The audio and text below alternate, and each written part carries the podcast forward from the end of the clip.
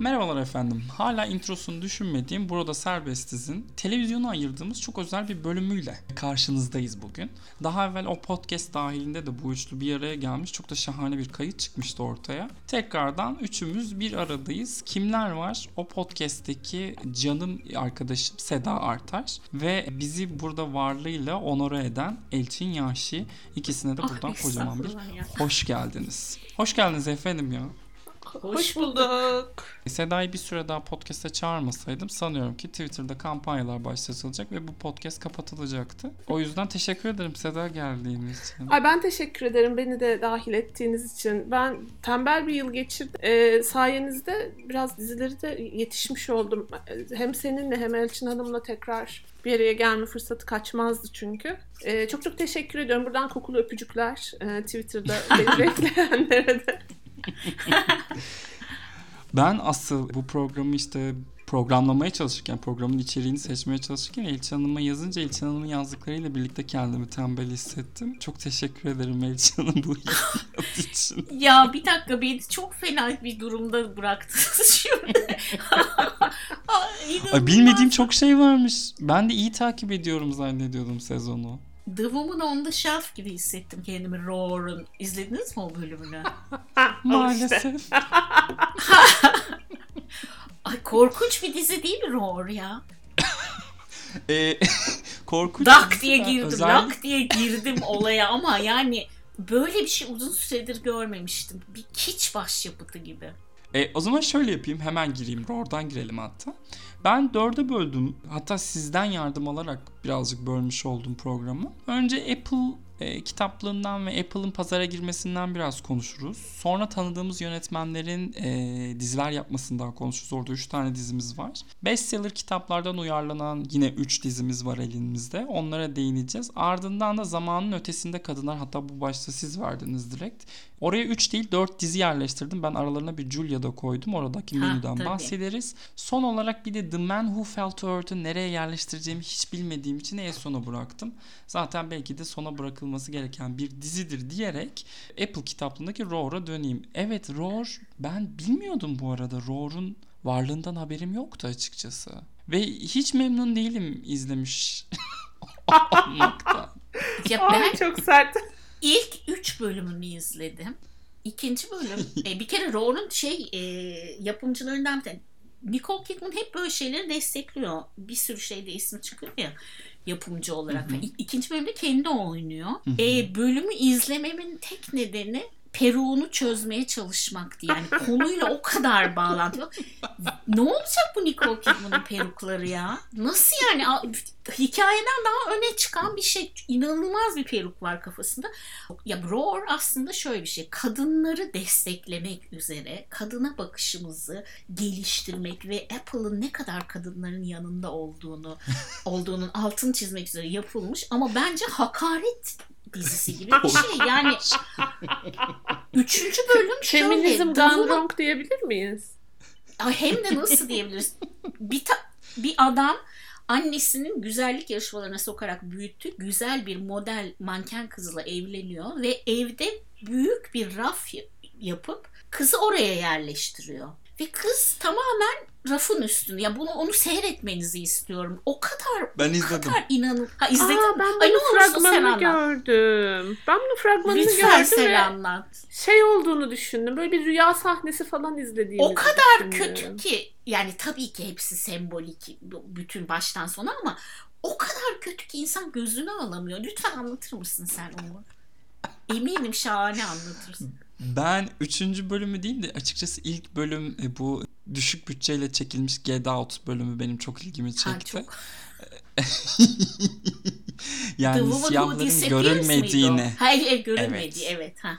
Görülmediği ve siyah kadınların özellikle görülmediğine dair aklı hiç gelmeyecek. Çünkü gelmeme sebebi de bu arada yani akla gelen ilk örnek olduğu için bunu da filme çekmezler diyeceğiniz bir fikirle yola Evet. çıkarak. Korkunç kötü. Dediğiniz gibi gerçek bir hakaret. Textbook feminizm demek istemiyorum çünkü bunu yani bunu textbook'a da yazmıyorlar artık.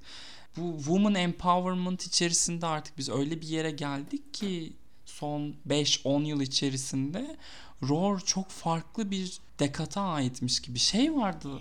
hatırlarsınız bence. Jennifer Aniston'ın Jamie Lee Curtis'in içerisinde olduğu böyle bir Woman diye bir proje vardı. Kısa filmlerle dolu.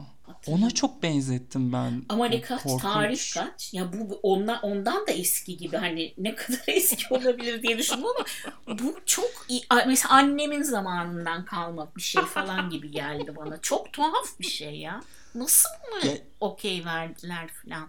İşin enteresanı projenin arkasında da Glow'u yapan ekip var. Ve Glow Evet. da yani kötü değildi yahu. Değil değil değil. Tam tam şey bu Me Too'nun başladığı yıl sanırım Glow'u izlemiştik diye hatırlıyorum ben. Böyle çok zamanlı gelmişti. İkinci sezonunda bir anda daha çok açmıştı hikayesini falan ama Roar çok kötü. Judy Davis mesela hani Nicole Kidman'ın olduğu bölümde Simon Baker var, Judy Davis var. İşte Avustralya'da çekilmiş herhalde o bölüm falan. Böyle iyi insanlar da var ama nasıl buna okey demişler. İnsanın şaşırdığı şeylerden biri işte bu da. Yani benim daha evvel çok rahat söylüyordum burada. Artık oyuncu arkadaşlarım olduğu için fazla söylememeye gayret ediyorum. Seda da çok gülmüştü hatta ilk söylediğimde. Ya Hollywood'daki oyuncuların çok zeki olmadığını artık kabul ediyor olmamız lazım bence. Yani o senaryo o senaryo iyi mi kötü mü çözemiyor bunlar. Aa bak ne güzel anlatmış diye kabul ediyorlarmış gibi geliyor bana. Koy koy feminizm varmış koy koy falan gibi çalışıyor herhalde. Aynen. Aynen. O bu burada da şimdi bakıyorum ya izlemediğimiz bölümlerde de Cynthia Erivo, Merit Weaver, Tabii Alison canım. Brie falan var. Ya inanılmaz da bir ekip aslında ama e, utanç tamamen utanç projesi. Seda sen baktın mı bu arada? Yok hayır ama bakacağım. Ama üçüncü bölüme lütfen e, raftaki Hayır, kadın ya bölümüne mümkün mutlaka değil. bak. Bu noktadan sonra bakmamak mümkün değil bakacağım. First Lady'ye baktım. Kişisel kiç ko- kotamı doldurmak için. Lütfen. Ona biraz daha geleceğim. Ona geleceğiz tamam. Buna da bakacağım mecbur artık şu noktadan sonra. Bu arada Roar için açıklama olarak şey demişler. e, kara komedi, feminist fabullar. Hmm. Hmm. Tamam. La, La Fontaine Hayır. bunu sevmedi. Hiç favlu okumasan. Ee, peki Apple kitaplığından şu Severance'ı da konuşalım. Çünkü e, Apple'ın bu dönüşüm çabası içerisinde malum Oscar'da da en iyi film ödülü Netflix'ten daha önce aldılar. Şu an Severance birazcık Game of Thrones'tan, e, Succession'dan yürüyerek Emmy'de de en iyi drama dizisini er ya da geç o ödülü alacakmış gibi duruyor. İkiniz de izlediniz mi diye bir sorayım bu arada. Onu onamadan sordum Şimdi ama. ben hemen şunu söyleyeyim. Ben Severance'ı izlemedim. Yani ilk bölüme başladım ama izleyeceğim kesinlikle. Bir de sen o kadar çok yazdın ki hani Succession'ı iz- da ne kadar işte tepenizde şey yaptım, davul çaldım. Bunu da lütfen gecikmemek için hemen izleyin yazdın. Çok iyi hatırlıyorum onları. İzleyeceğim. Ya benim şu Gilded Age içinde, Severance içinde şöyle bir şeyim var. Ee, uygun bir vaktim. Çünkü O kadar çok izlemem gereken şey vardı ki bu arada. Hepsi bir arada geldi. İstanbul Film Festivali de geldi falan. Yani onu izleyeceğim. Beğenmediğimden ya da istemediğimden değil. Orada ikisiyim ben. Beraber zaten onu destekleyeceğimize, sizin de beğeneceğinize çok eminim. Sedacığım sen izledin mi? Ben izledim bitirdim ilk sezonu. Oo, Oh, bir de hadi bitirdin. bakalım. Harika. Çok çalışkanım. Çünkü bir due date'im var. O zamana kadar ne izleyebilirsem izleyeyim diyorum. Severance içine girmesi çok zor bir dünya kurmuş. O yüzden mesela ilk 2-3 bölüm biraz ite ite gitti benim için. Yalan söylemeyeceğim. Ama o dünyada bir kere kendinizi dünyaya hakim bir kere dünyaya hakim olduğunuzu düşünmeye başladıktan sonra e, böyle şey gibi biraz edinilmiş bir zevk gibi. Hakikaten keyif almaya Evet. başlıyorsunuz. İlk 2-3 bölüm ama bence zor. Ya ben bundan önce bunu Severance ne biraz demek? yaşamıştım. Se- Severance normalde şey kurumsal dünyada çok kullanılır ya severance package derler. İşten çıkarılanlara Kıdem, kıdem verilen tazminatı. verilen Hı. paket Değil mi? ediyorlar. Ama işten ayrılmanla alakalı elde ettiğin Kıdem taz, haklar. evet evet. Ama burada çok teknik bir terim. Yani ne olduğunu söylemeyeyim. Anladım hiç, tamam. hiç, hiç şey bozulmasın. Hiçbir sürpriz Tamam, bozulmasın tamam. dizine. Burada çok teknik bir terimden bahsediyor. Ee, Anladım. çok teknik bir şeyden bahsediyor Severance diye. Bundan önce mesela Mad Men'de bunu yaşamıştım ben. İlk üç bölümde Allah'ım bu dizi akmıyor diye izlemiştim. Ondan sonra da hayatımda izlediğim en güzel şeylerden biri olduğunu düşünmüştüm. Vay vay. Karşılaştırıldı diziye bak şu an daha da böyle gururlu. Herkes çok iyi oynuyor.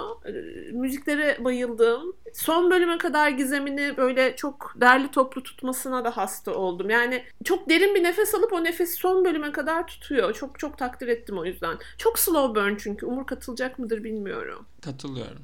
Yani seyirciyi kendine bağlamak için hiçbir tabiri hoş görün hiçbir maymunluk yapmıyor. Bu, yani diyor masanın üzerine kuruyor o dünyayı. Beğenirsen gel beraber takılalım, eğlenelim. Beğenmiyorsan da kapı orası diyor. O anlamda çok cesur buldum ben diziyi. Ee, ben şey gibi yaklaştım birazcık diziye. Lost'taki bu e, Dharma gelişim vardı ya. Evet, hiç evet, evet. çözemediğimiz. He. Sanki o Dharma gelişimin bir parçasıymış bu. Evet, Hikayenin evet. bilmediğimiz bir kısmıymış gibi. Böyle Ama tabii Lost tadı alıyorsun. Böyle 80'lerin 90'ların gerilim dizileri Alacakaranlık Kuşağı tadı alıyorsun izlerken. Bir şey söyleyeceğim. Dizi genel olarak ama iş dünyasıyla ilgili mi? Yani evet. gibi gibi. Tam da değil ama evet. yani, Yani, çi- anladım anladım. Yani mutlaka onun bir şey var. Yani çok çok kabaca bir şey çizecek olursam anladım. Ya bu çok sert bir kapitalizm eleştirisi olacak bittiğinde diye düşünüyorum. Bence. Öyle kapitalizmle bir derdi var. İnsanın varoluşuyla da ilgili problem. Yani neyin değil ki bir taraftan ama bunu daha böyle bir net bir Hı hı. e, çok şey konuştum. Hangimizin derdi yok ki varoluşla gibi konuştum ama e, burada böyle bir daha net bir bağ kuruyor soruyla. Yani niye Ser buradayız, niye verip bunu sır yapıyoruz? vermediniz ama çok heveslendirdiniz. Okey. Akşama bitirmek mi Elçin Hanım? Olabilir. Ya işin en ilginç kısmı bence bu dizide bu diziyi Ben Stiller'ın yönetmiş olması. Ya ne zaman öğrenmiştim he bu kadar iyi yönetmenlik yapmayı. Scorsese Beyefendi misin ama mi siz- bari? Onun daha önce yönettiği diziyi ben çok beğenmiştim ama. Hani Ben de ama hani- kaçık, kaçış dizisini. Hmm. Ama Escape at Dannemora'da birazcık şey vardı ya yani çok da senaryo o kadar iyiydi ki dizi yönetilmeye çok ihtiyaç duymuyor gibi hissetmiştim. Hay yani. sen Ki yine de iyiydi paye vermemek için ne gerekiyorsa yapıyorsun. E, Bilemedim bu, bu çok daha böyle bir net bir yönetmen vizyonu gerektiren bir hikayeymiş gibi hissettiriyor. Ya neredeyse çünkü. genç Kubrick hani şey anlamında. Oh, oh. Pacing anlamında ve şey anlamında. e, nasıl diyeyim? Seyirciye yüz vermeme anlamında. Ya dediğim gibi ben şey buldum çok. Seyirciyi adeta seyirciyi düşünmeden kendi vizyonu doğrultusunda bu işi kotarmış gibi hissettim ve çok saygı duydum o yüzden izlerken. Yani şu, bu kadar övgüden sonra hala izlemeyecekseniz ben artık size daha ne diyeyim? Bir yandan da Güzel şunu övdük. düşünüyorum. Bu kadar seyirciyi düşünmeyen bir dünya kurulduysa acaba seyirci ne yapacak diye. Neyse ama çok me- merakla geçeceğim başına. Ben çok olumsuz tepki görmedim o yüzden birazcık umutluyum. Evet evet ben de hiç görmedim. Hiç görmedim. Evet. Hep çok çok aşırı övgüler gördüm. Ha ve şunu da söylemek isterim ben. Hem böyle biraz daha art house işlere meraklı arkadaşlarımdan güzel şeyler duydum. Hem de daha mainstream işleri seven arkadaşlarımdan güzel şeyler duydum. Ben daha diziyi izlemezken bile. İzliyor musun sen? Sen Ha, kesin e, o çok izliyorsundur güzel dediler bir bana. kombinasyon işte. E, o anlamda ya zaten şöyle bir, ke- bir yerinden kurumsal hayata bulaşmış herkesin bir parça kendinden bir şeyde bulacağı bir tarafı var. Belki de o yüzden bu kadar elini rahat tutmuştur. Yani nasılsa bu- bunun gideceği yer belli demiştir e, yaratıcı kadro. Ama şey yani şeye hem sabırlı seyirciye hem de biraz daha mainstream işlere meraklı seyirciye bağlanabileceği şeyler vermiş tabii ki. Hani o kadar da şey değil, seyirci düşmanı bir dizi değil de e, şirinlik yapmıyor sadece. Ne bileyim işte çok yakışıklı bir başrolü, çok çekici bir aşk hikayesi falan. Hiç öyle şeyler yok dizide. Evet. Oyuncu kadrosu da iyi galiba değil mi? Çok iyi. Çok iyi. Çok iyi. Başrol Adam Scott zaten diziyi taşıyor da yani Patricia Arquette, John Turturro, Christopher Walken bu üçlü bayağı lokomotif performanslar diziyi yürütüyorlar. Ben size şöyle bir soru sorayım Elçin Hanım. Sizi şuradan dahil edeyim. Hani tüm e, sektörü harika bir şekilde yani senelerce zaten takip ettiğiniz için yani benim söylememe gerek yok. E, Apple'ın pazara girmesiyle birlikte Netflix bünyesi de artık şey üzerinden eleştiriyoruz ya Netflix'i. Yani sadece içerik üretiyor ama içeriğin içerisinde ne var diye pek düşünmüyor gibi bir yerden tutuyoruz ya. Apple bu pazarı ne kadar ele geçirir ben çok merak ediyorum. Çünkü çok kısa bir sürede Hulu'yu falan o HBO Max'ı zaten ayrı bir hikaye. Tam oraya koymuyorum ben Apple'la Netflix'in olduğu yere. Çok kısa bir sürede çok yol kat etti. Siz ne düşünüyorsunuz bu konuda?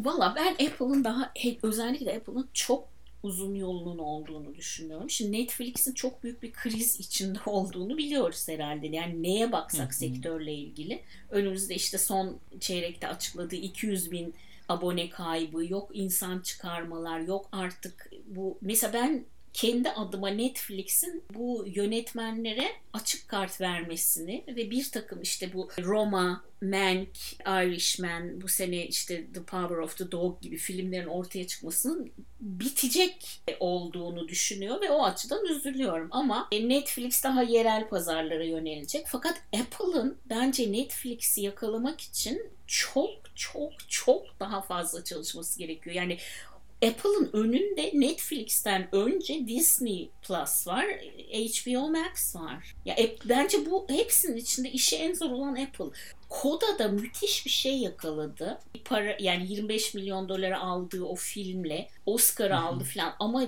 dizilerinde daha çok yolu var ya. Ben hep ya, içlerinde en çok çalışması gerekenin Apple olduğunu düşünüyorum doğrusu. Ben birazcık şey Disney daha Netflix'in rakibi. Apple'ı da HBO ile rakipmiş gibi gördüm galiba. Ama doğru, yanılıyor olabilirim Doğru tabii. ama ama şimdi çok, çok haklısın. Çok doğru. Ama Netflix'in ne yapacağı da çok önemli artık. Çok e, temel değişiklikler yapacağından eminim ben.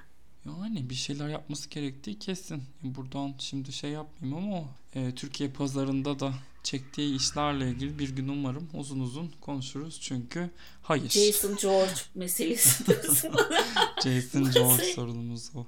O yakamoz e, inanılmaz da. Ama şurası kesin yani Netflix'in balonu şu anda sönüyor ama evet. çok öndeydi ve müthiş bir deneyimi var. İşte müthiş bir e, sermayesi var diyeyim herhalde önlemler alacaktır. Bence çok heyecanlı bir dönem. Yani öyle gibi ama birazcık da kim batacak kim çıkacak böyle bir gerginlik ya. Çünkü sektör kısa süre içerisinde sinema televizyon zaten arasındaki sınır tamamen kalktı. Çok büyük bir değişime uğradı. Tüm algılarımızla oynadılar. E merak ediyorum nereye gidiş yapacağımızı buradan.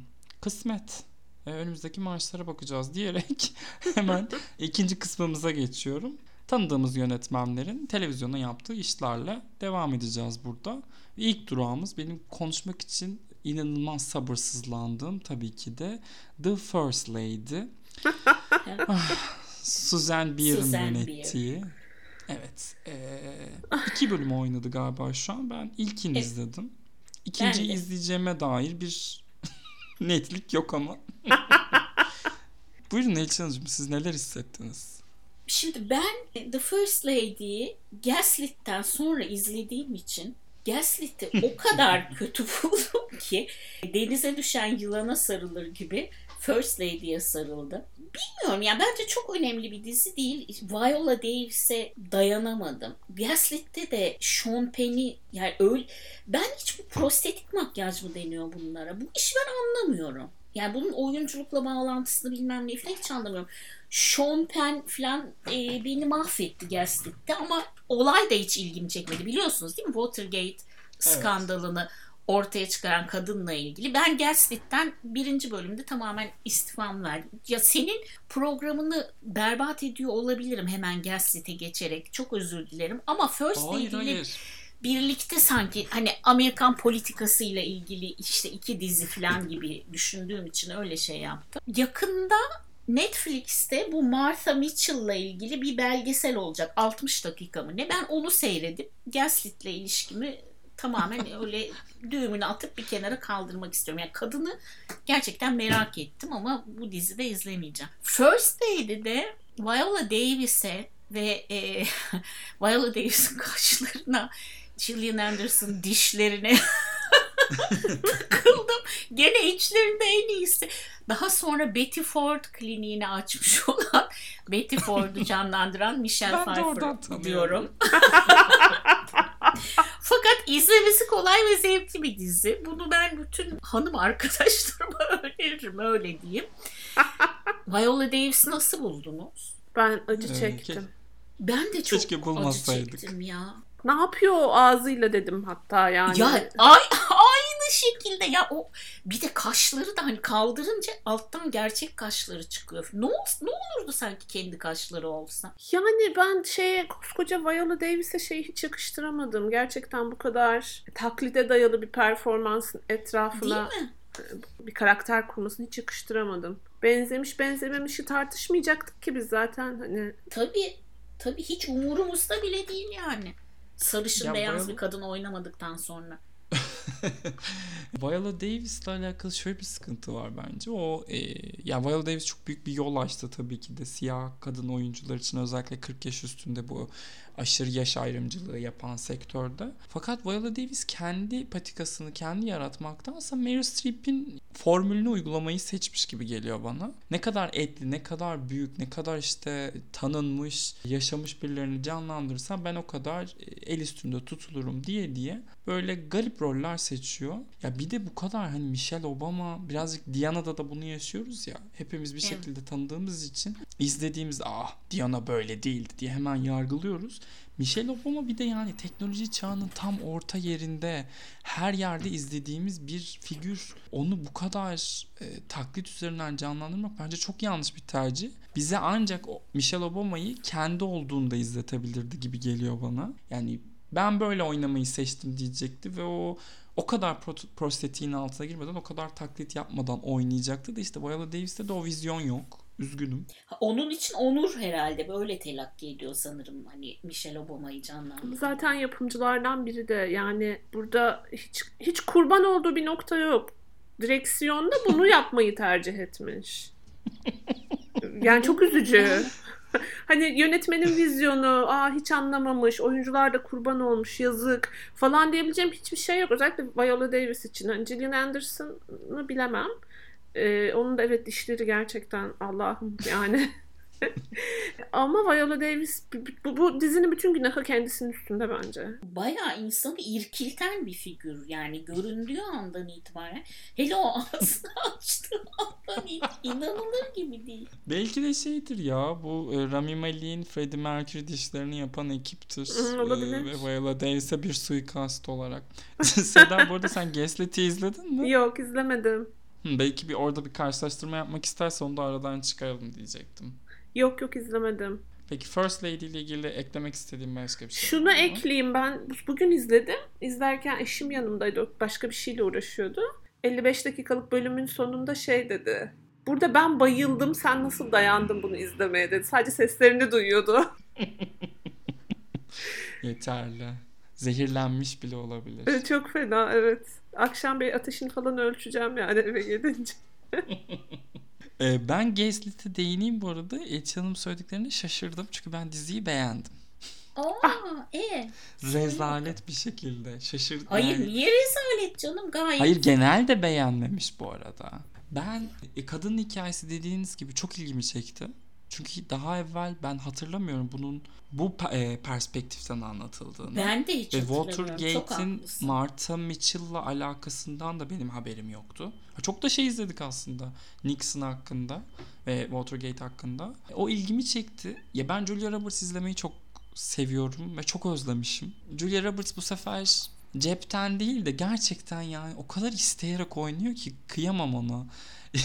O- kadar da iyi bir senaryo yok aslında elinde ama dört dönüyor dizinin etrafında. E, Şampen tabii ki de keşke olmasaydı bu dizide. Şampen hatta keşke var olmasaydı. Çok oyunculuk yapmıyor ya. olsaydı. Ha bir de öyle o kat kat yanaklar, gıdılar falan filan. Yani şey gibi Anthony Hopkins'in Hitchcock prostetikleri Evet. gibi duruyor bir de Evet, üstünde. evet, Hareket edemiyor. Ama bilmiyorum ya bu hikayenin ne olduğunu bilmediğim için çok merak ettim açıkçası Ben- Gaslight'i. Çok haklısın. Ben işte o hikayeyi o belgeselden öğrenmeyi tercih ettim. Onu Ama Julia Roberts izleyeceğim. konusunda çok haklısın. E, bir de Matt Ross yönetmiş işte ilk bölümü. Hani Captain Fantastic'i de hiç sevmemekle birlikte oyunculuktan işte Silicon Valley'de izlemiştik sanırım Matt Ross. Başka ben hatırlamıyorum pek net bir rolünü. Ya bu yönetmenlik kanadında bir şeyler deniyor olması hoşuma gidiyor. Bu da böyle çok çok yönetmenlik dizisi denemez ama ilginç. Bakalım. Ben izlerim. Keyifle takip ederim gibi geliyor Gaslight'ı. İyi güzel. Büyük yönetmenler demişken tabii ki de Türkiye'yi e, uluslararası platformlarda sayısız defa maalesef temsil etmiş. Ferzan Özpetek'in e, filme, filmografisini sanırım başında çekti. 2001 tarihli olması lazım. Cahil Perileri televizyona uyarlamış kendisi ve uluslararası dağıtım haklarını hatta Disney Plus almış. Elçan'ın daha hakimdir diye düşünüyorum. Direkt Disney için mi yaptı yoksa yaptı da Direkt sattı Disney mı? için yaptı diye ben biliyorum. Ben öyle İnanılmaz. biliyorum yani. Peri falan İnanılmaz. duyunca çocuk filmi zannetmemiştir inşallah Disney yetkilileri. Ya ba- bir başrolde oynayan çocuk şeyde de oynuyor.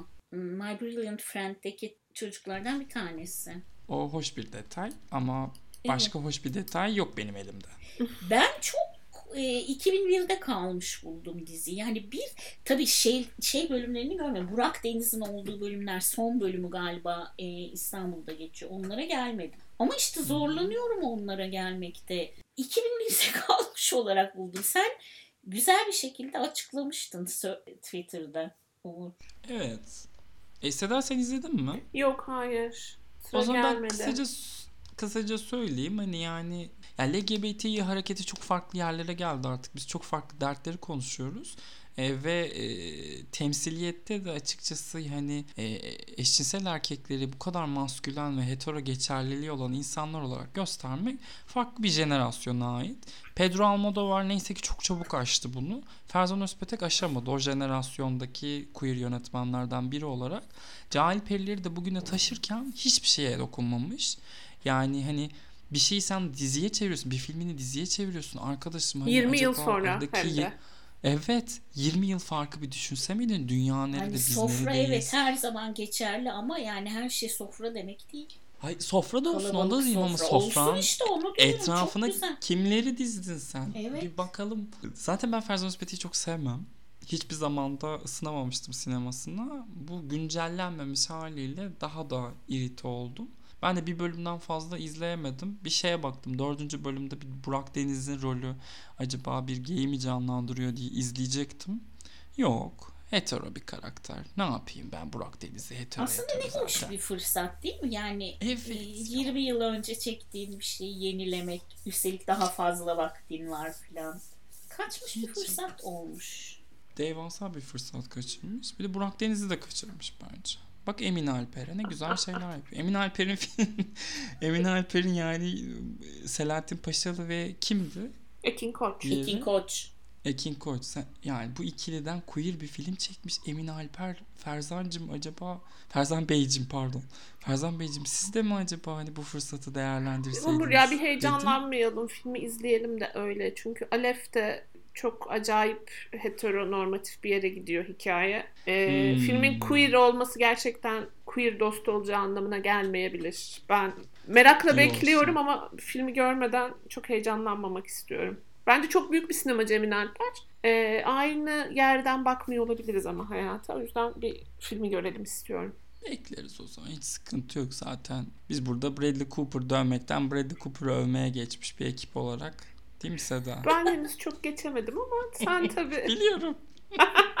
Sen tabii olduğun yerde mutluysan bana ancak kenardan alkışlamak düşer. Tamam o zaman bu büyük yönetmenler serisi yani Suzan Bir ve Ferzan Özpetek'in bulunduğu büyük yönetmenler serisinde Michael Mann'in Tokyo Vice ile sonlandıralım bu kısmı. Sonra diğer dizilere geçeceğim.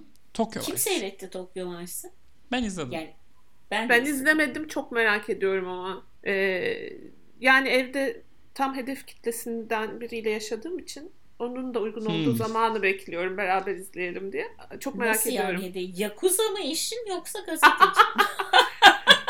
Yok ya işte beyaz heteroseksüel erkek. 30-50 yaş arası. Bu değil mi hedef kitlesi? Vallahi ya bana da hitap ettiği için şimdi tam da bir evet diyemiyorum. ha. Evet Elçin Hanımcığım sizi dinleyeyim bir şimdi bu Ben gazetecilik kısmından sizi yakalıyor olması lazım. Beyaz heteroseksüel bir erkek olarak. Ben e, özellikle ilk bölümü çok beğendim. Michael Mann'in yön, bizzat yönettiği bölümü. Hani sinema falan Hı hı. gibiydi. Bilmiyorum benim beğenmek için bir sürü nedenim var esasında. Ansel Elgort'u ilk kez beğendim öyle diyeyim. Çünkü ince, uzun ve çok sarsak ve her sahnede öne çıkıyor ve dizinin yapısına çok uygundu. Bu kadar çok hani sersemlikle, göze çarpması, kalabalık sahnelerde falan. Ben çok uzun süreli olmasa da Tokyo'ya Tokyo'da bulunmuş birisi olarak büyük bir zevkle izledim. Bir kere ya, konuyu hemen ona getirmem çok ayıp ama yedikleri şeylerden kısmı Müthiş yemek sahneleri var. Bence pacing'i gayet iyi fakat bittiği yer o kadar şaşırtıcı ki yani sezon hmm. finali olamaz. 8 bölüm ve sezon finali izleyeceğim diye oturdum. Sonra dedim ki ah herhalde yanlış e, anladım ben. Böyle bir final olamaz. Yani araya işte aylar girecek falan böyle bir bölüm sonu olamaz imkansız diye. Neyse sonuçta şöyle bir şey. E, konuyu biliyorsunuzdur herhalde. Amerikalı bir evet. gazeteci 12 milyon tirajlı bir gazetede Japon gazetesinde ilk çalışan Amerikalı ve Yakuza'nın peşine düşüyor. Bir sürü sersemlik bir sürü şey yapıyor. 90'lı yıllarda olan gerçek bir hikayeden, gerçek bir gazetecinin kitabından uyarlanmış ama bayağı serbest uyarlanmış anladığım kadarıyla. O Alex Edelstein de Edelstein de e, şey yapıyor herhalde 15 dakikasını yaşıyor şimdi anladığım kadarıyla. Valla bence hani aksiyon işte macera falan olarak beni aldı yani öyle söyleyeyim. Ben e, bölümleri büyük bir zevkle izledim ama dediğim gibi Tokyo'nun çok büyük e, etkisi var bunda. Evet katılıyorum. Şey genel olarak izleyenlerin de söyledi bu arada. Yani Japonya'yı, Tokyo'yu görenlerin de e, sıklıkla dile getirdiği bir durum bu. Ben de çok beğendim bu arada. 3 e, bölüm izledim henüz. O yüzden şimdi finalle ilgili bir şey söyleyemiyorum. Çok da Michael Mann hayranı olmayan biri olarak böyle bir keyifle tüketiyorum. Ya bu Ansel Elgort konusunda benim kafam çok karışık. Çünkü böyle bir tatsız bir geçmişi var. Baby Driver'dan sonra Hollywood kendisine sırtını döndü. Sonra öyle bir döndü ki çocuk yani West Side Story'dan şimdi Michael Mann'le çalışmaya. Birazcık bizdeki şeyi hatırlatıyor. Usan Çakır meselesi gibi geliyor bana. Aa, iptal etmiştik şimdi. Niye her yerde bu insan? Bizim bilmediğimiz bir şey mi var diye düşünüyorum. E, ama onun haricinde bir bulabileceğim bir kusur yok. Yani yaptığı şeyi en iyi şekilde yapan ve e, hani yeni bir dizi değil bu arada. Yeni bir şey üretmiyor evet, ya da. hiç hiç yeni bir şey üretmiyor. Zaten evet, bence ama çok iyi yapıyor yaptığında. İşte Hı. o bazı formüllerin çok iyi uygulanmasına hasret kalmışım mesela. Ben kişisel olarak öyle düşünüyorum. Hani eski Kesinlikle. bildiğimiz böyle nefes nefese izlenen işte bir polisiye gangster dizisi falan yani türünü tam olarak şimdi hata yapmayayım ama gayet iyi uyguluyor hakikaten formülleri. Şey şey sohbeti çok yapılıyor ya orta büyüklükteki bütçeye sahip yetişkin filmlerinin sayısı çok azaldı diye. E çok. Ee, Tokyo çok Voice tam olarak doğru. Tokyo Voice dedim. Tokyo Voice tam olarak o dizi. Çok tuhaf bir şey söyleyeyim mi jenerik müziğiyle ilgili? Jenerik müziğinin tam sonunda kullanılan bir parça yıllardır bir zamanlar Çukurova'da sahneleri birbirine bağlamak için kullanılan müzik. Öleceğim buna. Her seferinde Jeneri'yi izlerken aklıma bir zamanlar Çukurova'nın gelmesi. Bu bilgi Nasıl başka bir, şey yerde ya? yok. Bunun altını çizmek isterim. Olamaz zaten. Ve bir zamanlar Çukurova'nın buradan alması imkansız. Dolayısıyla ne yapmış? Tokyo Master müziğini yapan oradan al. Ya herhalde çok kullanılan bir şeydir o. Yani Tabii. küçük bilmiyorum o işte. Ya resmen onunla bitiyor. Her seferinde aklıma o geliyor. Bir Benim daha önemli bir sorum varsa. Bir zamanlar Çukurova'da hala devam ediyor mu? Çok az kaldı Allah'tan 3 bölüm falan. bütün bütün karakterler öldü. Sadece tek bir tek e, kadın karakter var. Geri kalan hepsi öldü. Yola beraber başladı. Peki o zaman meşhur bestsellerların bestseller'ın meşhur bu da enteresan bir tamlama oldu. Bestseller'lardan televizyona uyarlanan dizileri konuşacağız. 3 dizi var burada da elimizde. İlk durağımız Apple'dan Pachinko. Ben başlamadan önce çok heyecanlandım. Başladıktan sonra heh dediğim Niye heyecanlandı? Ya çok inanılmaz böyle bir e, destek vardı arkasında. Kogonada ve Justin Chon yönetmenlik yapıyor. İşte Yan Yu Jung var kadroda. Yeni Oscar almış. Yani bu projeyi kabul etmiş. Bir de Apple aslında Kore drama dizileri inanılmaz bir sektör, bir endüstri. Çok da hakim olmadığımız ama neredeyse şey şu an yani geçmişin sanırım ki Brezilya'sı işte neydi Brezilya ile birlikte hangisi Kolombiya'sı şu an bence Güney Kore dizi üretiminde. Bilhassa bu gündüz kuşağında da oynatılan soap opera tarzı ağır dramalar. Hani Apple'ın böyle bir adım atmasından da sebep merak ediyordum. Okumamıştım açıkçası romanı. Bilmiyorum. Oradan değil yani bağlantı. Hı hı. E, fakat çok klasik, çok ağır aksak, biraz fazla tanıdık geldi bana. Yani pahalı bir öyle bir geçer zamanki izler gibi başladım. bir zamanlar Yine de sanda. ağlıyorum. Ve müthiş bir bütçe ayırdı buna. Yani Apple'ın duyurduğu ilk büyük bütçeli işti bildiğim kadarıyla. Böyle 100 milyonun üstünde bir bütçesiyle başladı işe falan. Çok önce duyurdu. Başta hissediliyordu o bütçe de şu an bilmiyorum sezon sonuna doğru çok hissedildiğini söyleyemem. E, ama yine de tabii çok ağlıyorum. Neticede böyle çok klasik bir göçmen hikayesi ve de e, fazla da dillendirilmemiş e, tarihiyle alakalı. Bence Kore ve Japonya arasında olanları. Ama işte dediğim gibi böyle orta halli bir tepki verdim. Siz ne, ne hissediyorsunuz? Ben kitabı okuyup hayran olan birisi olarak heyecanla bekliyordum. Yazarı da takip ediyorum. Yazar mesela bu özellikle pandemiden sonra Amerika'da yükselişe geçen hani Asyalılara karşı nefret suçları konusunda gayet aktif e, birisi. İki tane kitabı var. Bu ikinci kitabı. Çok severek okudum. İlk çıktığında hatta bir şeyde bir festivalde 2017 yılında herhalde e, Cities'de iki film arasında bu bir yerde yemek yiyorum ve bir yandan da ağlıyorum bu kitabı okuyarak böyle önümden. Çok severek ve bayılarak okuduğum için heyecanla bekliyordum. Hakikaten çok donuk, çok ağır tempolu hani ve kitabı tam yansıtamayan bir uyarlamayla karşılaştım. Şaşırdım doğrusu ama kitabı çok sevdiğim için devam edeceğim ama zorlanarak devam edeceğim.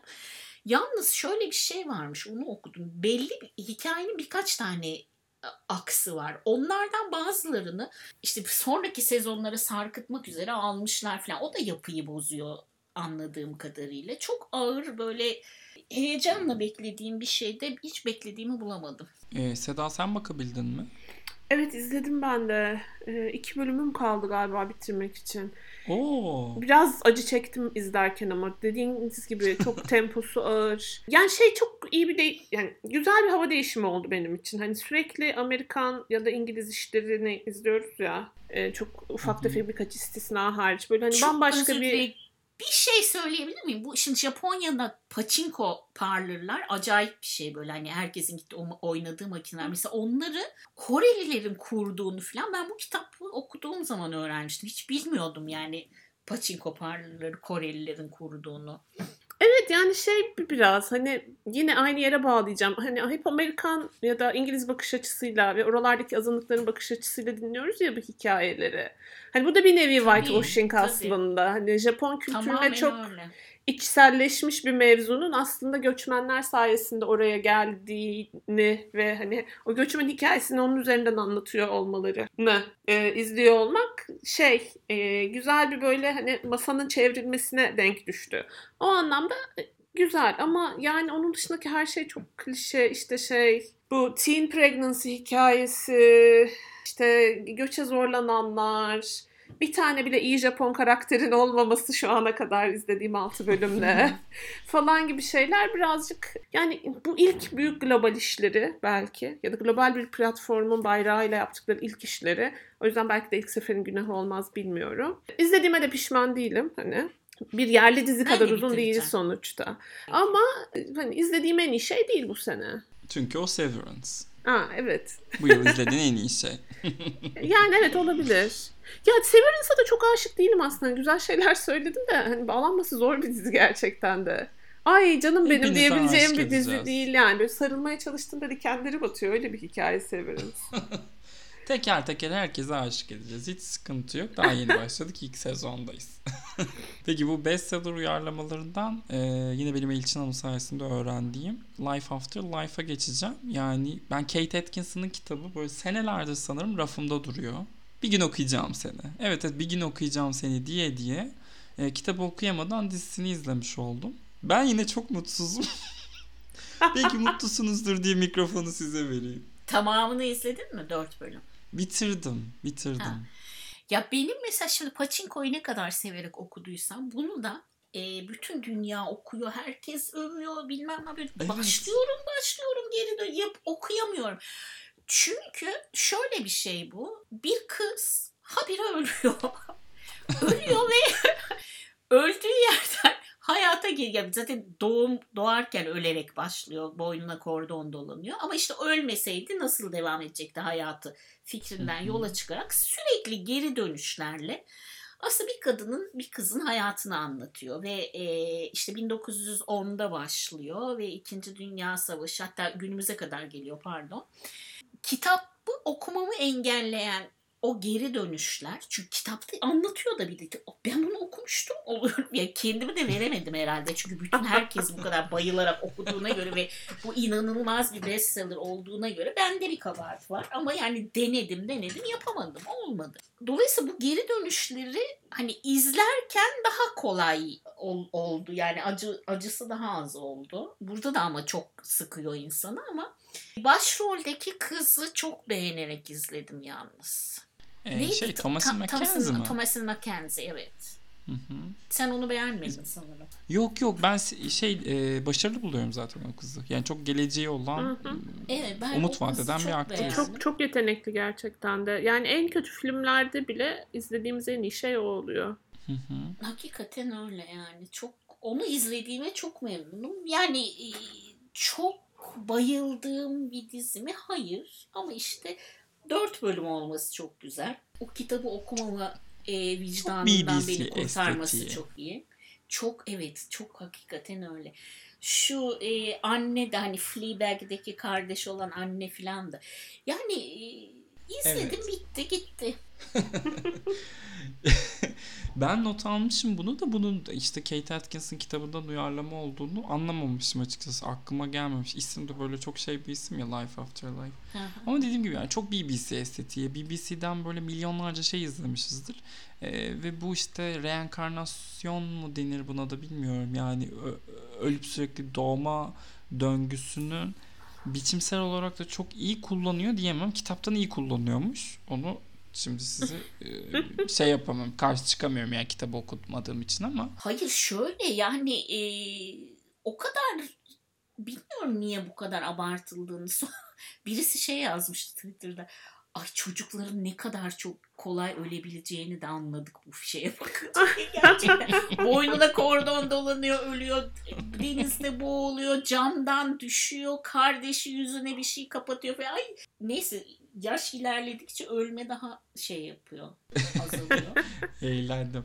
Ya şeydi işte bir de şey kısmı da çok bu Hitler'le alakalı olan kısım da Onu da İkinci Dünya Savaşı'nı katmak için işin içine. Yani bence yani çok Kitabın bir devamı var ama. hmm, De- kitabın devamı değil de yani evet evet var. Yani Ya ama bunu o- hani orada bütün şeyler sonuçlanıyor değil. Sonuçta kita- burada kadın ölüyor en sonunda.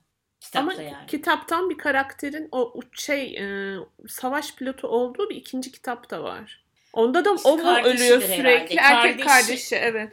Kardeş evet odur. A- O, Neyse hani yani ben Onda da adam mı sürekli ölüyor bilmiyorum okumadım. Ben sadece ilk kitabı okudum da.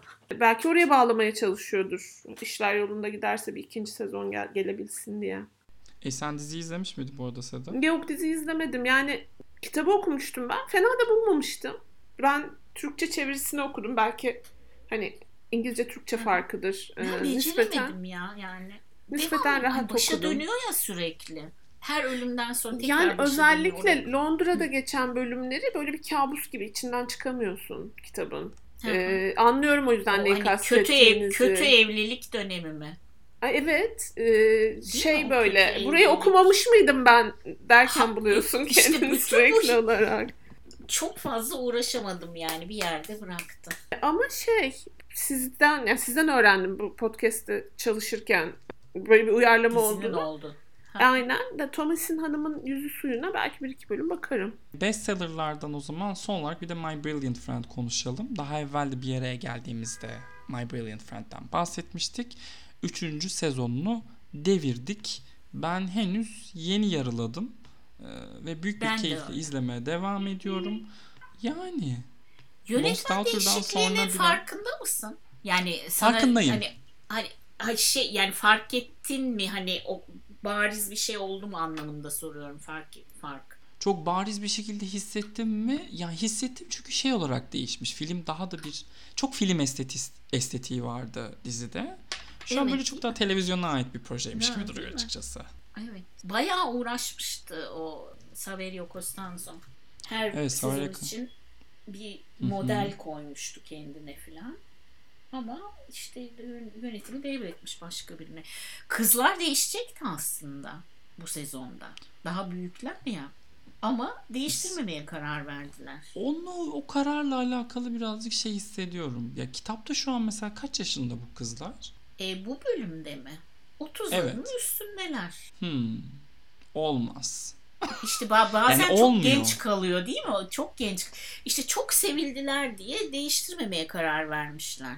Makyajla Yani yaşlandırmaya ve o da tuhaf bir şey yaratıyor insanda. Ama bir ilk iki sezon inanılmaz. Yani benim hani hayal ettiğimi bilmeyin. insanın hayalinde kurduğu şeyi hiçbir yönetmen yanaşamaz ya bir şey okurken hele severek okuyorsa bir kitabı.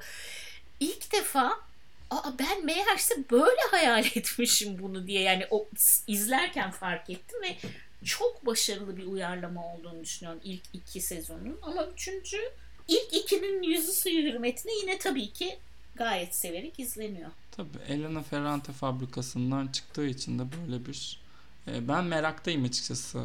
Lost Daughter çok farklı bir e, şeyden girdi. Damardan geldi. Hiç beklemiyordum. Daha bir benzer bir şeyler izleyeceğim diye düşünüyordum. Ama bir şey Onu da söyleyeceğim. izledikten sonra hı, Ha, Lost Daughter'la bu sezonun çok bağlantısı var esasında. Hani yazar kadın, çocuklar açısından. Bu sezonla Lost Daughter'ın bağlantısı bayağı var. Ama zaten şey ikisinin ilhamının aynı yerden geldiğini, Tabii, birinin tabii, diğerinin tabii, taslağı tabii, tabii. olduğunu yazar da söylüyor. O açıdan da güzel yani Lost Daughter'ı izledikten sonra bu sezonu izle- Şeyi Netflix dizi yapıyor onu da biliyoruz değil mi? Yetişkinlerin yalan hayatı The Lying Life of Adults'ı.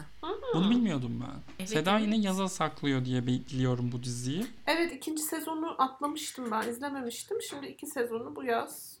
Hayatımın Bakalım. nispeten boş bir yazı olacağını umut ediyorum. Ama biz planlar yaparken başımıza gelenler e, bu yaz izlemek niyetindeyim. Yaz sonunda konuşalım. En az yoğun geçecek yazında e, mutlaka izleyeceğine inanıyorum. Ben iki sezonda ya da. evet ben de aynen. Evet. Peki o zaman şş, ne demişiz? Ay ne demiştik bu bölüme Elçin Hanım? Ee, Zamanın ötesinde kadınlar- kadınlar, mı demiş. Evet zamanın şey. ötesinde kadınlar demiştik. Siz izlediniz mi. Gentleman Jack? Hiç. Ben izledim. Ben, Ben ilk sezonu izlemiştim. Ben valla e, ne düşünüyorsun bilmiyorum Uğur ama ben hem Suren Jones'u beğeniyorum. Ben hem çok severim. e, çok seviyorum. Hem e, bu diziyi 20 yıl neredeyse uğraşıp yapan Sarah e, Wainwright'ı yazarını seviyorum. Ama Sally Wainwright'ı. Ya Sally Wainwright neler yapmış diye şeye bakarken IMDB'de listesine İnanılmaz e, değil mi? ya inanılmaz çok iyi bir yazar. Hat, onun dizisinin filmi oldu gene Unbroken. Unforgiven'ı söylüyorsunuz. Ha Ee, Unforgiven'ı söylüyorum. Şey yaptı. Başroldeki kadın. Sandra Bullock'lu. Ha Sandra Bullock evet. Onun kendi dizisinden uyarladığı e, bir senaryo yine de asıl şeyi söyleyeceğim. Kadının işlerine bakarken birdenbire son nefesime kadar diye Türkçe bir şey gör. Happy Valley'nin Türkçe uyarlaması oldu ya dört bölüm mü ne sürdü bitti. Aa, Sally. Wainwright'ın. Aa, evet şey Nurgül Yeşilçay'ın başrolünde oynadığı. Aa, Dört? Happy Valley uyarlamasıydı. E, dört bölümde bitti zaten yani. Hiç rating alamadı falan. Sally Wainwright'ın şimdi siciline kaydolmuş. Çok komiğime gitti. Aa çok şaşırdım buna. Evet IMDB'de yazıyor son nefesime kadar diye. Ne? diye ben böyle. Ya şeye gelecek olursak Gentleman Jack'e e, kadın hakkında çok kısacık bir bilgi verebilir miyim? Çok ilgimi çekiyor Tabii ki çünkü de. kadın. Bir kere e, nasıl bir tanımlama bu bilmiyorum ama ilk modern lezbiyen olarak tanımlanan bir kadın Anne Lister. 200 yıl önce İngiltere'de Halifax'ta yaşamış. Erkek gibi giyiniyor. Her şeyi merak ediyor. Müthiş bir seyyah. Her şeyi yaşıyor. Böyle e, iş insanı, madenci. istediği her yere giriyor. Bir sürü kadını baştan çıkarıyor. Gerçi sonunda sevgililerinin neredeyse hepsi varlıklı adamlarla evlenmiştir ama yasal olmayan bir evlilik bile yaşamış falan ve asıl esas meselesi kadın günlük tutuyor. Her bir 300 sayfalık 27 defter bırakıyor ardında ve bütün ilişkilerini yani e, yatak ilişkilerini en ince ayrıntısına kadar bu defterlere yazmış. Ama ilişkilerini şifreli yazıyor. Müthiş bir şifre buluyor ve öyle yazıyor. Defter defterler 1988'de yayınlanmaya başlamış ve şifreli Hı hı. kısımların deşifresi halen sürüyor. Ya inanılmaz bir kadın bence Anne Lister. Onu süren Jones'un canlandırıyor olması da çok güzel. Ben bayılarak izledim ilk bölüm, ilk sezonda. İkinciyi de bence ikinci biraz zorlama gibi gidiyor ama yani yine sevdiğim bir karakter olduğu için yine ikinciyi de izliyorum. İlk sezon daha böyle bir e, bölüm bölüm tasarlanmış ve Evet, total evet, bir hikaye olarak işliyordu. Evet, İkinci evet. sezonda birazcık haftalık dizi kokusu var. evet E, tamamen çok öyle. fazla o kurgu hilelerinden çok yararlanıyor. İnanılmaz aşırı bir müzik kullanımına girişmiş mesela hani sanki bambaşka bir elden çıkmış gibi hissettirdi. Hakikaten Ee, öyle. Bir de şey de yani Suran Jones da o karakterin dışına çıkıp tekrar içeri girmek bilmiyorum ilk iki bölüm izledim ben de şu an ikinci sezondan sadece. Birazcık şey hissettirdi. Farklı Suran Jones'un hissettirdi zaten ama anladığım kadarıyla bir sürü böyle depresyona girmiş bir şeyler olmuş arada falan filan ya başka kendi Hmm. özel hayatında. Ama ilk sezonu eğer Seda izlemediysen yani İzleyeceğim. çok güzel onu da alabilirsin listene. İzleyeceğim Çok çünkü yani sizden çok heyecan verici şeyler duydum. Yani Suran Jones da böyle şey bir aktris yani İngiltere televizyonları için ve Britanya halkı için de böyle değerli bir aktris aslında. Tabii. Şeyler kadar olmasa da. İşte Happy Valley'deki başroldeki kadının adını unuttum şu an. Onun kadar büyük bir isim olmasa da tabii farklı Birazdan. Julia'da bahsedeceğiz kendisinden ve adını hatırlamıyoruz. Ben Sarah de Lancashire. hatırlamıyorum. Ha Sarah Lancashire. O zaman direkt Julia'ya geçelim bence. Çünkü Julia bana sürpriz oldu diyerek bir başlayayım. Daha Neden? evvel Julia e. Meryl Streep'in evet Julia Roberts diyecektim. Meryl Streep'in canlandırdı ve Julian Julia diye bir e, film izlemiş. Julia Child'dan nefret etmiş. Daha sonra da popüler kültürde özel ya bizim jenerasyon o Meryl Streep'in performansıyla demeyeyim de taklidiyle tanıdığı için Julia Child'ı. E, Ben Julia Child'ı bilmiyordum. Meryl Streep'in canlandırdığı karakteri biliyordum sadece. Yani Margaret Thatcher'ı Gillian Anderson'la tanımak gibi bir şeydi o da. Ee, şu an bir damağım temizlenmiş gibi hissediyorum bu dizi sayesinde. Çok yakın tarihte de bu arada geçen sene Oscar'da da ilk 15'e kalan bir Julia Child belgeseli var. Evet. Julia Child tekrardan herkesin e, gündemine oturdu. E, yine Lionsgate televizyonun e, prodüksiyonunda yer aldığı bir dizi olduğu için e, sözleşmem gereği övmem Öleceksin gerekiyormuş gibi gelebilir. Şey yok. Ama Ama şey alakası yok. Tokyo Vice'ı bile yemekleriyle övmeye başlayan birisi olarak ya benim Julia'yı nasıl bayılarak seyrettiğimi tahmin edebilirsin. Ya Tokyo Vice'ya düşünsene yemeklerinden başlayan bir insan. Ee, bayılarak izliyorum. Sadece şey söyleyeceğim ben. Sonra size bırakayım. Birazcık ritmini bulmak için bir iki bölüm geçirdi bende. Ya ilk bölümden bağlanamadım açıkçası. Böyle biraz daha karakteri çünkü sıfırdan tanıyormuş gibiydim. Daha önce izlemiş olmama rağmen. Çünkü başka bir sayfa açıyor karakterle ilgili. Daha savunmasız, daha insani özellikleri bulunan, e, çok karikatür olmayan bir kadın yaratıyor. Ama çok Üstelik keyifli de izliyorum. Evet yani üstelik de baktığın zaman dışarıdan o çiftin ilişkisine yani bir karikatür akla gelebilir tam kelimeyi kullanacak olsak. Fakat o kadar güzel onu veriyor ki gerçekten. Yani ben çok başarılı buldum Sarah Lancashire'i. Onun zaten Hı ne yaparsa izlemeye çalışıyorum açıkçası. Çok eskiden beri. O ikisi Sari Wainwright'ı da Sarah'ı da mesela daha gerçeğe yakın hani Meryl Streep'ten daha yapılı bir kadın burada. Ee, a- ben çok beğenerek izliyorum valla. Söylediğim tek şey beğenerek izliyorum orada. Ekstradan. Seda sen bakabildin mi? Ee, ben de yarısını izledim ilk sezonun. Ee, katılıyorum söylediklerinize. Çok keyifli bir dizi bence de. Yani şey güzel. Bu kadınların eşlerinin peşinden e, hayatlarını park etmesi çok net beklendiği bir dönemde hani kendine bir yol çizmiş bir kadının hikayesi sonuçta.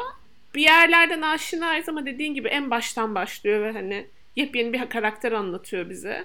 Başroldeki aktris çok çok çok çok iyi. Biraz şeye itirazım var. Julia and Julia'daki e, Stanley Tucci o şey karakterini e, Mr. Child'ı diyeyim. O kadar gustoyla oynuyor ki buna böyle biraz gözünün alışması gerekiyor insanın. E, Doğru. kötü değil ama Stanley Tucci çok iyi. O, o- onda biraz zorlandım açıkçası. Hep, hep onu aradı gözüm. Mesela Meryl Streep'i aramadım ama onu aradım açıkçası. Şey çok iyi. En yakın arkadaşı Avis'i oynayan e, Bebe Evet. Çok az izliyoruz artık. Onu tekrar izlemek çok keyifli. Setler, kostümler, bütün o detaylar çok keyifli o yüzden. Yemekler. Hiç şikayetim yok benim de. Bunun da farkında değildim ben. O yüzden bir, bir kere daha teşekkürler. Buyurun siz bir şey diyordunuz. Beklediğim şeyler. İlk bölümde o edebiyat söyleşileri yapan adamın programında omlet yapmış yapması falan mesela ne kadar güzeldi ya. Orada çok uzun bir süre poposuna maruz kaldık hatırlarsınız. ya ö- özel olarak da bir kasıtlı olarak. Ya Ee, şey ben çok şeyi- güzel değil mi? Çok pardon Umur. Filme, yani filmlerde görmeye alıştığımız bu Margot Robbie prototipinde bir kadın değil kendisi ve bununla alakalı dünyanın beklentilerini karşılayamıyor olduğuyla alakalı bir derdi de var. Bu sık sık da dizide önümüze konuyor. Evet.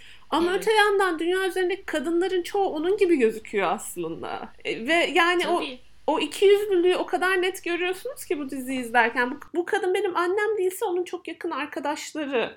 Hani benim 20 yıl sonraki halim değilse e, arkadaşlar çok büyük bir kısmının, arkadaşlarımın çok büyük bir kısmının 20 yıl sonraki hali.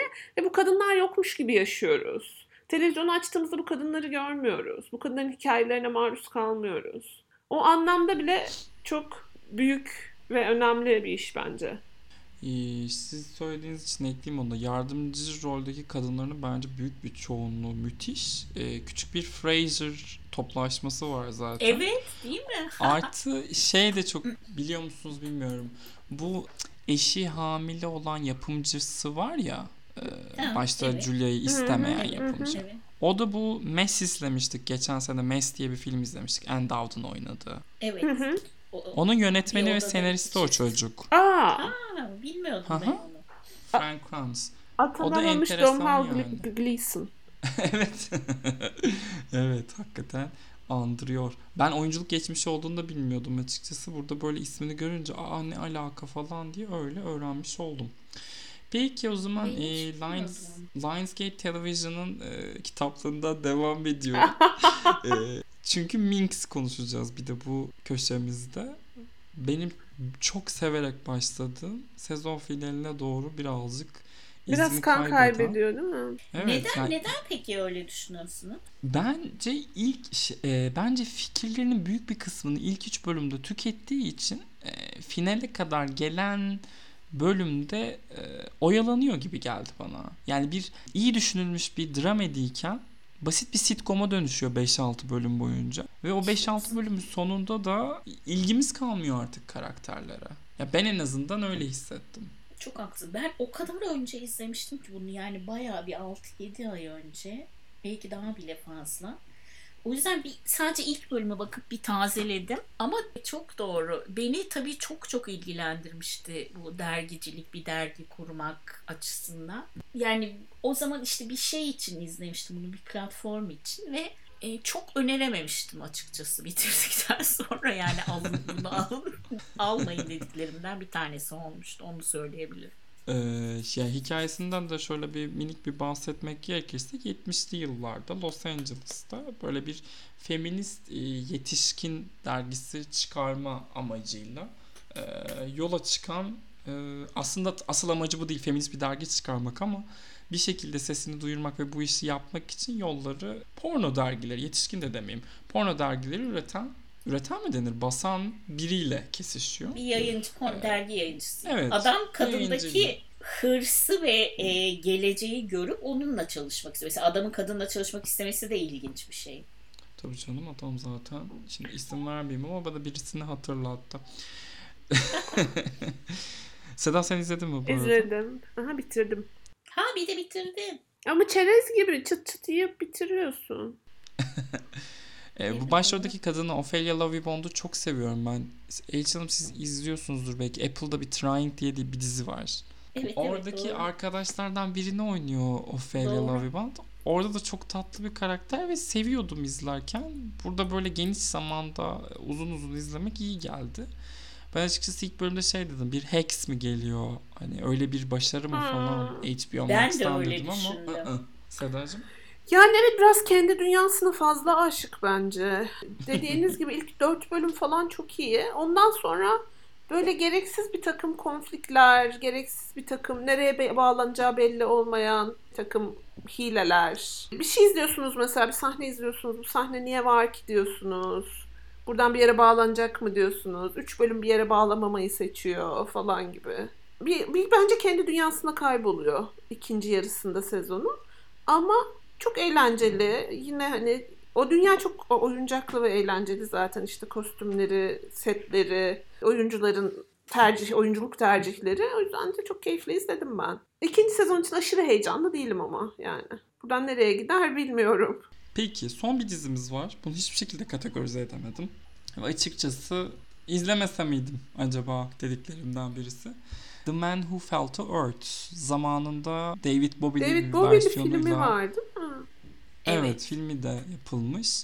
Ee, ve Sidney Lumet'in de bu arada kızı yazmış diziyi. Öyle enteresan bir tarafı var. Ve aynı zamanda da şimdi Alex Kurtzman bizim çok umursadığımız biri olmasa da çok tutmuş büyük bütçeli filmlerin senaristi kendisi. Bu klasik kiralık e, senaristlerden biri bence. Onun da yönettiği ve aynı zamanda yapımcıları şey e, yaratıcıları arasında yer aldığı bir proje. Öyle. Zaten tek bölümü var daha ve e, yani o tek bölüm bana Aa, nasıl bakalım ikinciyi de mutlaka kaçırmayayım hissi uyandırmadı bende hiçbir şekilde. Yok. Yok. Bir de bir şey söyleyeceğim. Martha Plimpton beni o kadar şok etti ki ay kim bilir ben nasıl yaşlandım diye düşündüm.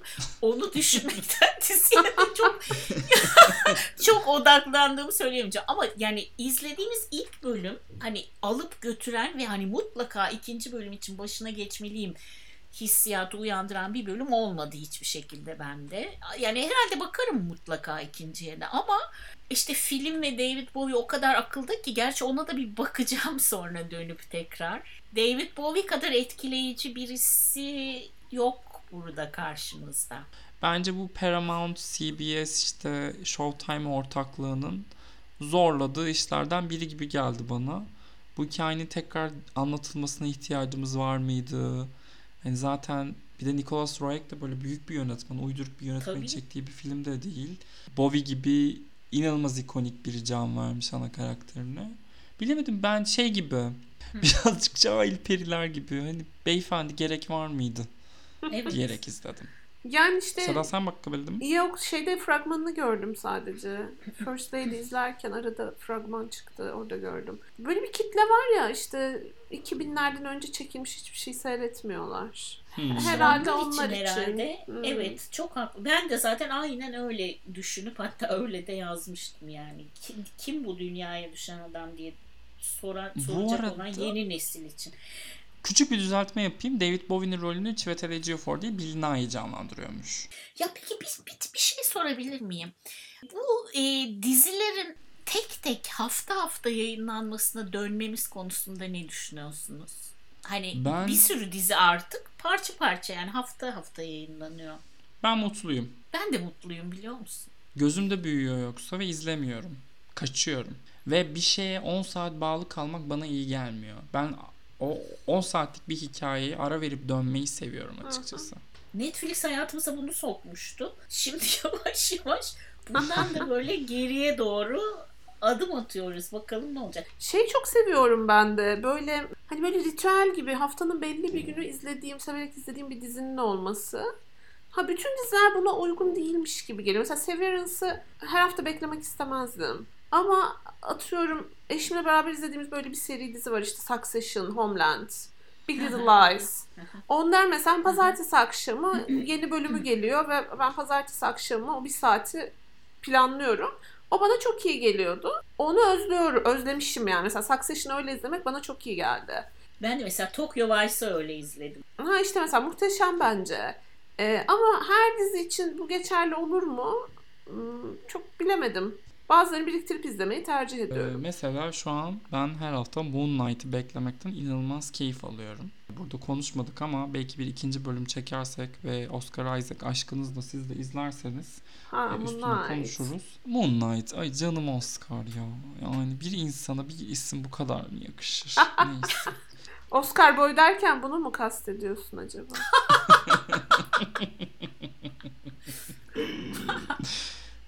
Belki bir şeydir. Self-fulfilling prophecy'dir Umur.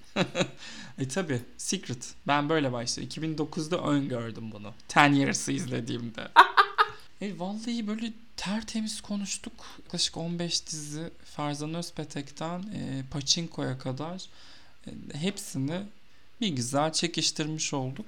Ya bu bölümün açıkçası devamı gelsin isterim çünkü televizyon biz konuşurken şu bir saat içerisinde 20 tane daha yeni dizi geldi. İzlenmeye değer de çokça iş var. Buradan Andrew Ben, Garfield'a e, selamlar. Ay tabii. e, Ay evet. Under the Banner of Heaven şu an e, kitaplığımda beni bekliyor. Ben çok çok teşekkür ederim ikinize de. Ee, Seda yine ev sahibi gibi sayılır da Elçin Hanımcığım teklifimizi kırmadığınız için size ayrıca Ne çok demek, çok teşekkürler. Sizinle sohbet etmek her zaman pek büyük bir keyif. Çok özlemişim ben de Evet. evet. Yo, Aa ben de. Sedacığım sana da ayrıca teşekkür ederim. Bu e, inanılmaz boş geçecek yazın öncesi e, böyle bir zaman ayırdığın için. Umuyorum e, yazın kılçıksız, tertemiz, keyifle, zevkle geçer. İnşallah çok E, her şey ederim. gönlünce olur. Teşekkür ediyorum. E, e, İnşallah. zaman- Çok güzel diziler biriktirdin yaz için. Öyle Evet, evet. bir de. Evet evet Tabii. öyle yaklaşmaya çalışıyorum mevzuya. Strese gerek yok evde oturup dizi izleyeceğim. Ne? Zaten yapacak ne var ki başka? Hiç hiçbir şey. Hiç, hiç. Peki efendim bizi buraya kadar dinleyen herkese çok çok teşekkürlerimizi sunuyoruz. Burada Serbestiz'in 2021-22 televizyon sezonuna özel bölümünün sonuna geldik. Görüşmek üzere, hoşçakalın.